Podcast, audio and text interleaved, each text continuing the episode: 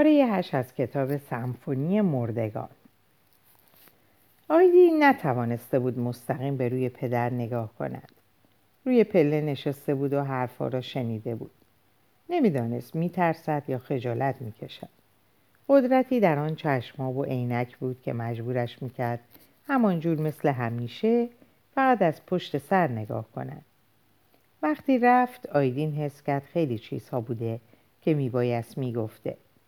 می‌خواست که پدر آن همه سختگیر نباشد و به همان اورهان قناعت کند اما در آن راهرو نیمه تاریک ناگهان با رفتن پدر چنان سکوتی شد که آیدین خیال کرد ساعت دیواری از کار افتاده است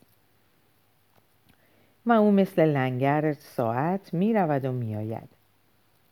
مادر هی جواب را فقط یک گله جای آن را چنگ می‌زد.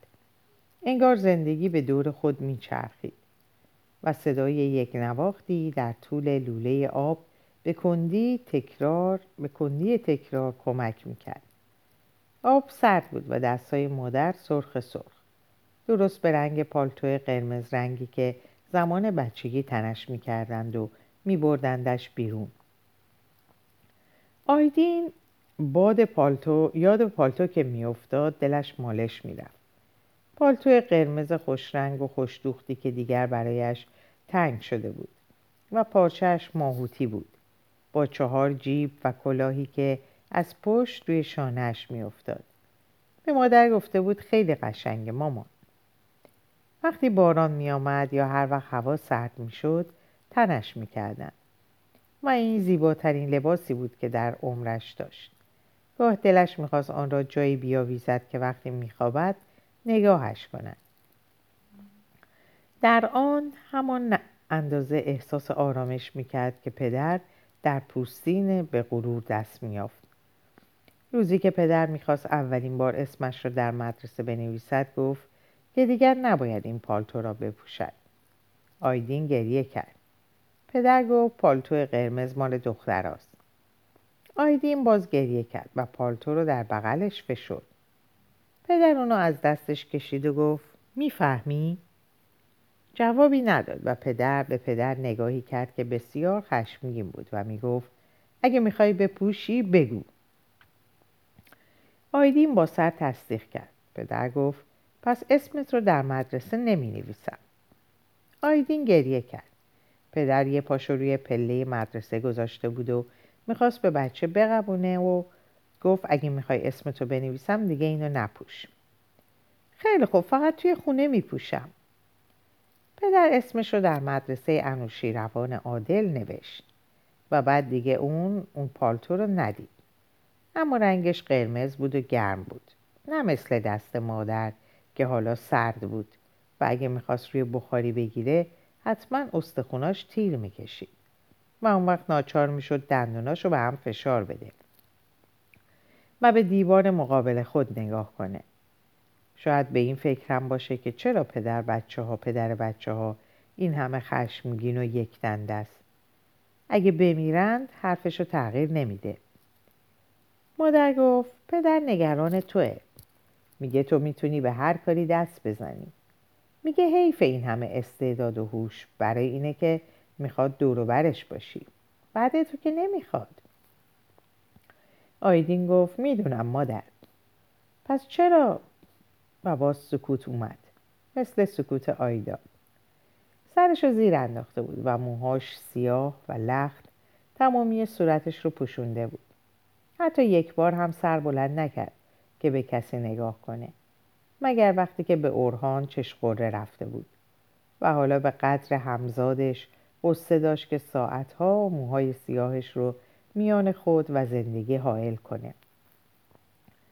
سر شام پدر گفت تو انگار می‌خوای مبارزه کنی. خودتو نشون نمیدی. فکر می‌کنی دنیا یعنی آیدین. مثل مورچر مثل مورچر شنیدی؟ که وقتی آب داشت میبردش گفت دنیا رو آب ببره. این برای من قابل قبول نیست. آیدین گفت عقیده شما برای خودتون محترم پدر. پدر گفت عجب. عجب. بچه ما ما رو قبول نداره. رو کرد به مادر پوسخندی زد و گفت آدم حوض می‌کنه غرور این پسر رو بشکنه. مادر گفت زیاد سر به سر همدیگه نذارید پدر گفت باش باشه. جوره دیگه ای صحبت می‌کنم. رو کرد به آیدی منتها به جلوی پاش نگاه می‌کرد. ببین پسر از فردا نمیری مدرسه میای حجره.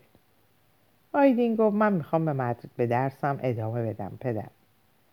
اگه نخواهی چطور میشه؟ میمیرم. بمیر. اتاق در سکوت یخ زد. پدر باخته بود. حریف این نوجوان نمی‌شد و نمی‌دونست چی باید بکنه. یک کفگیر پلو در بشقاب خودش ریخت و گفت هه میمیره. یک کفگیر دیگه کشید. به جهنم. چند قاشق خورش برداشت. یه قاشق ماست به دهان گذاشت. فدای سرم. بعد شروع کرد به خوردن. لحظه هایی گذشت. کسی حرف نمی‌زد. اما پدر گفت می‌بینی؟ آقازادت میمیره. چند قاشق خورد و باز گفت به جهنم. یه وجب بچه روی حرف من حرف میاره. یک بار فریاد کشید. هرچی میگم باید بگی چشم. اما ظاهرا از من خوشت نمیاد که نمی‌خوای کاسب بشی. مگه من چه ایبی دارم؟ من از شما بدم نمیاد. من تصمیم دارم تحصیل کنم. اگه نخواهی چطور میشه؟ میمیرم. پدر عصبانی شده بود. قاشقو پرت کرد و ایستاد. با همون پوستین و همون قدم ها می‌بینی؟ وقاحت رو می‌بینی؟ بعد آیدا که اومد نگاهی به هم انداختن و کنار مادر نشست. دستاش خیس بود و پوست انگوشتاش پیر شده بود. مادر گفت بخور. لحظه ای به دستای خیسش نگاه کرد و گفت دکتر شوشانی گفته که نباید زیاد با آب سر, با آب سر و کار داشته باشی. بخور. آیدا گفت من میل ندارم. پدر با فریاد گفت به جهنم که میل نداری. برو سرتو بذار. مادر گفت به این چی کار داری؟ پدر از پنجره بیرون رو نگاه می‌کرد. خسته بود. میلی هم به غذا نداشت. گفت برای اینکه هیچ کدومشون با آدمیزاد نرفتن. هر کدومشون یه اطواری دارن. براش مجون افلاتون درست می‌کنم نمی‌خوره. خب به جهنم بره درد بکشه.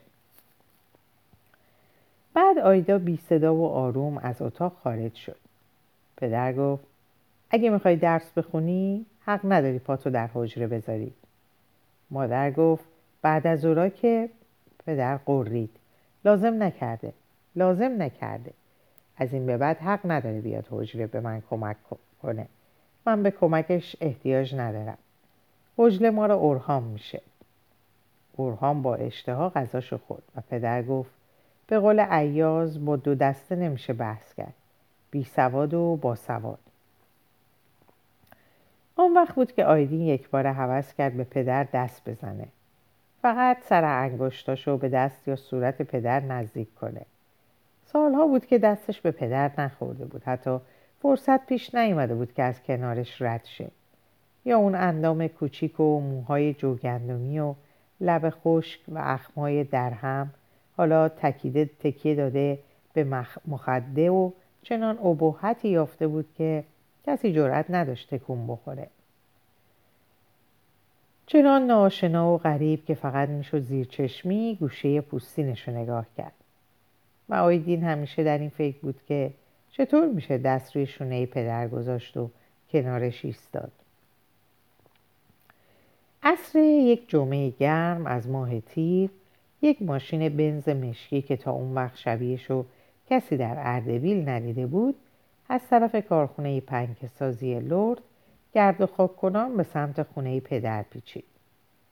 با سرعت می اومد و همسایه ها از اون همه گرد و خاک و سرعت به حیرت افتاده بودند. وقتی ماشین جلوی خونه ایستاد اون وقت حیرت همسایه ها بیشتر شد. چون هیچ وقت غریبه ای به خونه جابر اورخانی نمی اومد و اگر می اومد با همچین ماشینی نمی اومد ورشوهای دور چراغ و سپرها و آینه برق می‌زد.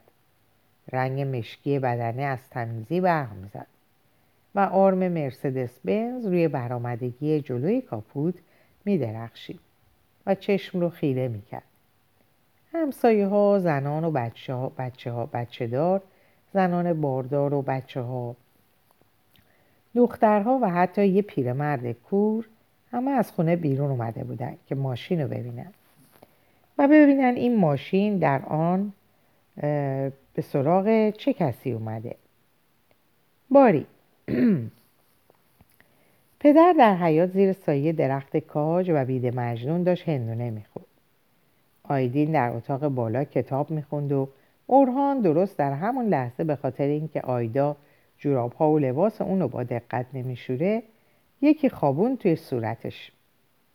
مادر که داشت ظرف میشست یک باره برگشت و کاسه دستش رو محکم به زبین کوبید. بیشرف چرا می‌زنی؟ پدر فریاد کشید چی بود شکست؟ اونجا چه خبره؟ کی در می‌زنه؟ آیدین در اتاق بالا یک لحظه کتاب و بست گوش خوابون و باز به خوندن ادامه داد جنایت و مکافات می‌خوند آیدا گریه می‌کرد و پدر یه قاچ هندونه در دست و یه گل در دهان همانطور موند اورهان گفت کی می‌تونه باشه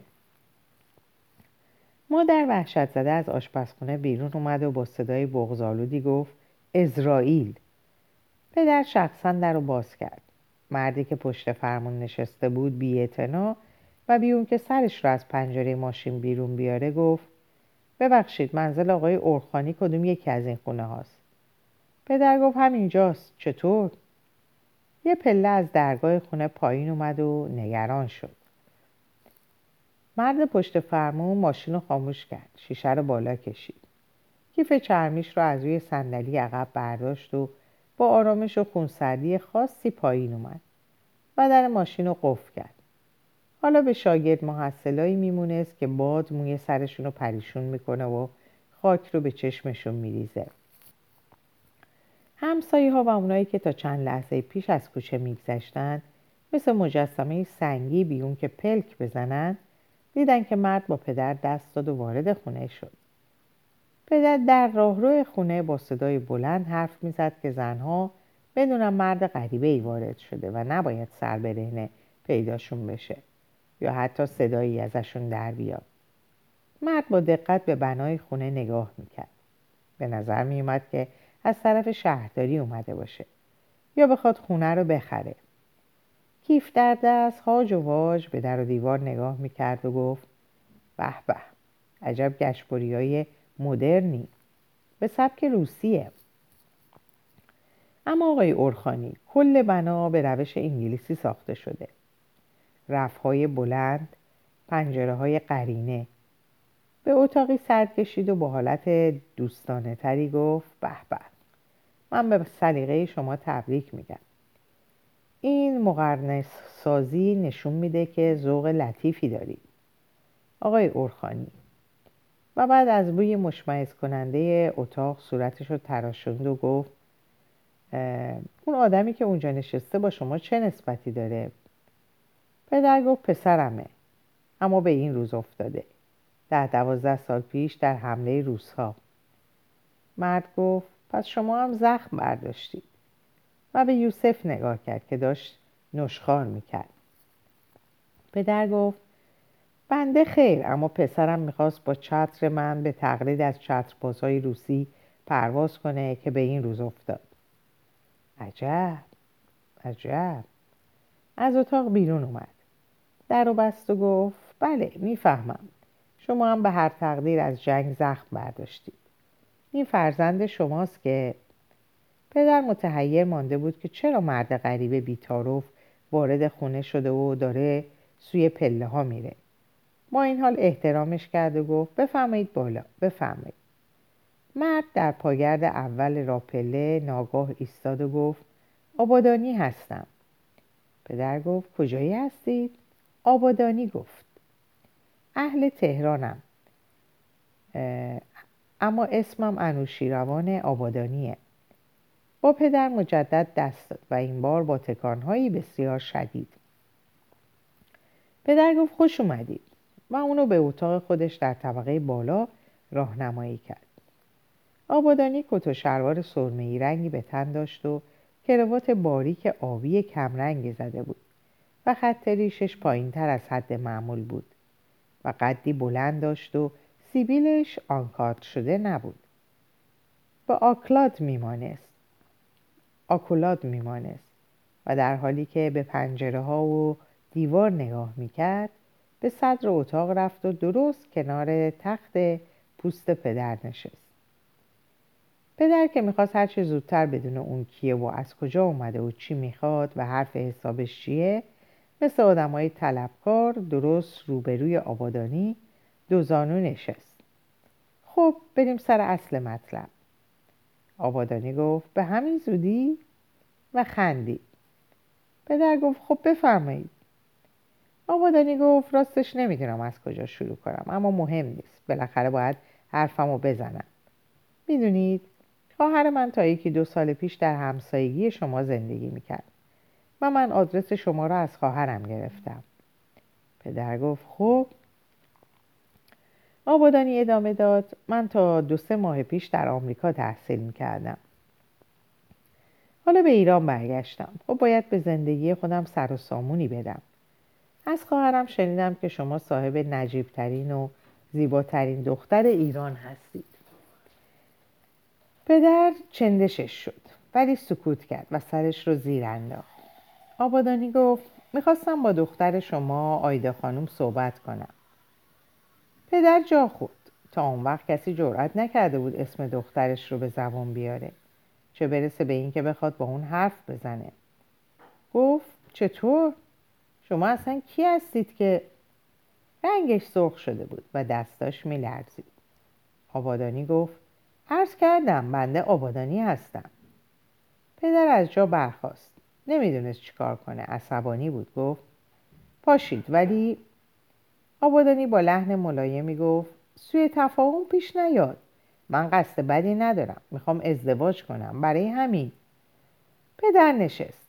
سر به زیر انداخت و گفت آخه اینجوری که نمیشه آقا. لحن خشکی داشت و لبخندی مثل زمستونهای اردبیل چهرش رو پوشونده بود. گفت می‌دونید که هر شهری آبادانی گفت می‌دونم. آداب و رسوم باید در نظر گرفته شه. اما من آدم رو, رو راستی هستم. برای همین تنها خدمتتون رسیدم. فقط خواهشی دارم. پدر گفت بفرمایید. آبادانی گفت اگه ممکنه فقط یه نظر من آیدا خانم رو از دور ببینم و مرخص شم. پدر از جا برخواست گفت ممکن نیست. و از اتاق بیرون رفت. اون وقت که مادر آیدا در راهرو بالا با چشمایی گرد شده و رنگ پریده گوش ایستادن. دست هر دوشون رو گرفت و با سرعت کشیدشون پایین. بردشون به آشپزخونه و در و بست گفت که چرا بی اجازه اومدم بالا؟ و از زنش پرسید که حالا چیکار کنه؟ و بعد آیدا رو به زیر زمین فرستاد که آبغوره ها و سرکه ها رو وارسی کنه. ببینه آیا ترشی بادمجون رسیده یا نه. کپک زده یا نه. زنش گفت این آدم چند سالشه؟ اهل کجاست؟ چرا انقدر وقیه پدر نمی‌دونست. با یه ظرف هندونه سرخ قاچ شده بالا رفت و دید که آقای آبادانی پیپ می‌کشه. گفت هندونه میل دارید؟ میل کنید. آبادانی چهارزانو نشسته بود. با لبخندی دائمی بر چهره از چیزهای مختلف حرف می‌زد. اینکه آدم تا پدر نشه قدر پدر و مادرش رو نمی‌دونه. مملکت در حال تحوله اما حالا کوتا به آمریکا برسه. اون ماشینا و اون ساختمونهای بلند اون پلهای اعجاب انگیز آبشار نیاگارا سیاه بوستان قدرتمند. بردگی نفت عشق زندگی و مرگ. و گفت که در همین مملکت اگه آدم پشت کار داشته باشه به همه چیز می‌رسه. و پرسید چرا هوای اردبیل در زمستونا همیشه زیر صفره چرا مردم به یه چهار دیواری ساده قناعت کردن و به زیبایی محل سکونت خود فکر نمی کنن. پدر انگار که موظف سوالی رو بی جواب نذاره چند کلمه ای می و و به عینکش ور می رفت. آبادانی گفت من آرشیتکت هستم. در یه شرکت راه و ساختمون کار می‌کنم. یه قاچ هندونه خورد و از سکوت پدر استفاده کرد که بگه من دلم می‌خواد با دختر آفتاب ندیده شما ازدواج کنم. من حتی می‌دونم که روماتیسم داره و می‌خوام معالجه‌ش هم بکنم.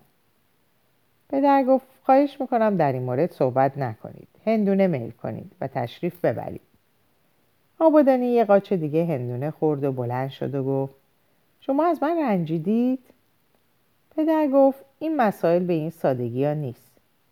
کفش که نمی‌خواهید بخرید. آبادانی گفت به هر حال من یکی دو ماه دیگه سر می‌زنم. اگه نظرتون عوض شد در همین حال با پدر دست داد و گفت من ده افتخار پیدا می‌کنم که پسر این خانواده باشم. و رفت. موقعی که سوار ماشین می‌شد از پنجره اتاق پایین دختری سیاه چشم و سیاه گیسو دید که پشت دری رو کنار زده بود و پشتری رو کنار زده بود و بیون که پلک بزنه فقط نگاه می‌کرد. قلب آبادانی لرزید. قلب آیدا هم لرزید. ماه بعد باز سرکلش پیدا شد و بی اون که آیدا رو ببینه رفت. و این رفته آمد چهارده ماه طول کشید. هر بار که می اومد یه هدیه برای آیدا می آورد گاه پارچه، گاه لباس، گاه کفش و یه بار گردنبند مارپیچ طلا. روزی پدر به آبادانی گفت که اگر این آمده شدها ادامه داشته باشه به کلانتری شکایت می‌کنه. آبادانی گفت که هیچ ایرادی نداره. فوق شش ماه زندانی می‌کشه و وقتی آزاد شه باز رفت آمد و از سر می‌گیره. پدر در مونده بود نمی‌تونست از اومدن آبادانی جلوگیری کنه. با مادر ساعتها به صحبت مینشست و کوچکترین نتیجه ای هم نمی‌گرفت. می‌گفت اصلا و ابدا. می‌گفت مرتیکه فکل کرواتی قرتی خیال می‌کنه من گول ماشینش رو می‌خورم. مادر گفت به وقت دخترت پشت نکن مگه می‌خوای چیکارش کنی؟ پدر گفت همین که گفتم. من جنازه دخترم هم به این یارو نمیدم. اما آیدا که دل باخته بود و در خفا به آبادانی علاقمند شده بود جورت نداشت حرفی بزنه. در کنج خونه نم کشیده بود. مثل آدم های کرولال به زندگی عادیش ادامه می‌داد. میشست میریخ جارو می‌زد. و گاه اگه خیلی احساس تنهایی می‌کرد یه چیزی زیر لب می‌خوند. اما بیش از همه چیز درد مفاصل لاغر و بیحالش کرده بود. یه روز ظهر وقتی از خیاطی برمیگشت اتفاق عجیبی رخ داد. اون روز نگاهش به کارخونه پنکه سازی بود و آرزو می‌کرد کاش دختر نبود و می‌تونست فقط یک بار از سراشیبی کارخونه پایین بره. جلوی سالن کارخونه که شیرونی قرمز رنگی مثل پاپاق فرنگی روی اون رو پوشونده بود بیسته و فریاد بکشه. کارگرا رو زابرا کنه و زود برگرده. اما شرمی در صورتش دوید و با وقار خاصی به راه ادامه داد. در همون وقت ناگاه حس کرد یک ماشین به آرامی دنبالش میاد. سر برگردون آبادانی بود. آیدا حس کرد چیزی از بدنش پر کشید و رفت. نه دلش ریخت. قلبش تپید و صورتش سرخ شد. خودش عقب کشید که ماشین بگذره اما آبادانی داشت از ماشین پیاده می‌شد. اون وقت آیدا شروع به دویدن کرد. مثل آدمی که از مرگ میگریزه. قیقاج می‌رفت و سکندری می‌خورد. آبادانی سوار ماشین شد. گاز داد و جلوتر از آیدا ایستاد. از ماشین پای... پایین اومد و راه رو بر آیدا گرفت. گفت فقط یه چیزی از شما می‌خوام بپرسم. زیر نگاه شرمزده آیدا له شده بود. آیدا میلرزید و قلبش داشت از یقش می‌زد بیرون. تب تندی صورت و تمام تنش رو پوشونده بود. زبونش به سقش چسبیده بود و هرچی تلاش می‌کرد که نگاهش رو بدزده نمی‌شد. باز چشماش به چشمای آبادانی میافتاد و از و هاج و واج بود. با نگرانی بازوی آیدا رو از روی چادر سیاه گرفت و گفت آیدا خانم حواستون به من نیست؟ حالتون خوب نیست؟ آیدا می‌خواست در زمین فرو بره جایی پنهان شه. می‌خواست که سوت پایان کار دنیا به صدا در بیاد. همش میترسید که پدر از جای اونو ببینه. گفت نه به من دست نزن. جیغ کشید. آبادانی گفت قصد بدی ندارم. آیدا گریه کرد و همونطور که نگاهش رو به اطراف میچرخون خونه خودشون رو دید و دوید. انگار باد اونو به قهر کارخونه می‌برد. راه دورتر به نظر میومد و صدای کارخونه تکرار چکش بر یک چیز سخت بود. در لحظه ای که خود رو به خونه میرسوند شنید که آبادانی می‌گفت میام. باشم. میرم. نمی‌بینم. اون شب آیدا حال غریبی داشت. همه استخوناش فریاد می‌کرد. درد درد درد. دکتر شوشانیک رو به بالینش آوردن یا آمپول بهش زدن. اما نیمه شب تب کرد و هزیون گفت. مادر اون رو در اتاق بزرگ پایین روی تخت خوابوند و پتویی با ملافه سفید روش کشید. پدر با چینی در پیشانی و همون عینک دست شاخی و سر کوچیک کمو به اتاق اومد لبه تخت نشست مچ دست آیدا رو گرفت که ببینه تب داره یا نه. اما آیدا جیغ کشید. به من دست نزن. پدر ترسید و خودو عقب کشید اما خیلی جلوی خودش رو گرفت که یک کشیده نخوابون توی صورت آیدا. بعد که مادر صورتش رو با دستمال نمدار خنک کرد آیدا دید که در حضور پدر خوابیده. احساس شرم کرد از جا جست و روی زمین مچاله شد. پدر گفت مگه مغز چلچله خوردی؟ بالای سرش ایستاد و دست روی پیشونیش گذاشت. خاک شیر بهش بده. و به اتاق خودش رفت. مادر گفت چرا از پدر میترسی؟ مگه پدر ترس داره دختر؟ اونو در رخت خوابش خوب خوابوند و یاد روزهای بچگی آیدا افتاد که ملوس بود و بوسش کرد پتو رو روی شونش کشید و وقتی آیدین به اتاق اومد گفت تو نباید حال آبجی تو بپرسی؟ آیدین گفت چرا چرا؟ یه بار اومدم خواب بود مادر گفت خیلی خوب من برم به شام پدرتون برسم آیدین لبه تخت نشست. لحظه آیدا رو نگاه کرد که چشماشو بسته بود. گفت آیدا آیدا چشم باز کرد. تای خودش رو که دید لبخند زد. لبهاش داغمه بسته بود. آیدین گفت امروز خیلی خوشگل شدی. آیدا خندید و سرش رو کمی کج کرد. تا اون روز کسی چنین حرفی بهش نزده بود. و چقدر دلش می‌خواست حالا با آیدین حرف بزنه و چقدر آیدین خوب بود. دستشو لای موهاش برد و گفت شوخی نکن. آیدین گفت باور کن آیدا. وقتی چشات بسته بود مثل فرشته ای بودی که چشماش بسته است. آیدا گفت حالا چی؟ حالا هم مثل فرشته ای هستی که چشماش بازه. آیدا خندید. آیدین گفت خیلی وقت بود دلم می‌خواست با تو حرف بزنم. من مثل پدر یا اورهان فکر نمی کنم تو هم نباید مثل اونا باشی. تو دیگه خیلی بزرگ شدی. باید هر تصمیمی که می‌خوای بگیری. خودت باید بگیری. از هیچ چیزی نترس. من امروز تو رو دیدم که جلوی کارخونه داشتی گریه می‌کردی. ولی چرا ترسیده بودی؟ کاش سوار ماشینش می‌شدی. باهاش حرف می‌زدی. آقای آبادانی حتما تو رو دوست داره و می‌خواد تو رو از اینجا ببره. خب من نمی‌دونم که تو دوستش داری یا نه اما نترس. مرگ یه بار شیونم یه بار. و بعد خاموش موند. لحظه ای اتاق در سکوت گذشت. آیدا از درد لبهاشو گاز گرفت اما خندید. با ناله تبالودی گفت داداشی من. بعد به آرومی چشماشو بست. لحظه ای گذشت و بعد خوابش برد. خواب فرشته ای رو دید که از همه فرشته ها زیباتر بود و خودش بود. یه جایی در صخره ها مونده بود و هیچ کس نبود از بالای صخره ها آب میریخت و هوا عجیب خنک بود. در اینجا به پایان این پاره می‌رسم. اوقات خوبی داشته باشیم و به خدا میسپارمتون. خدا نگهدار.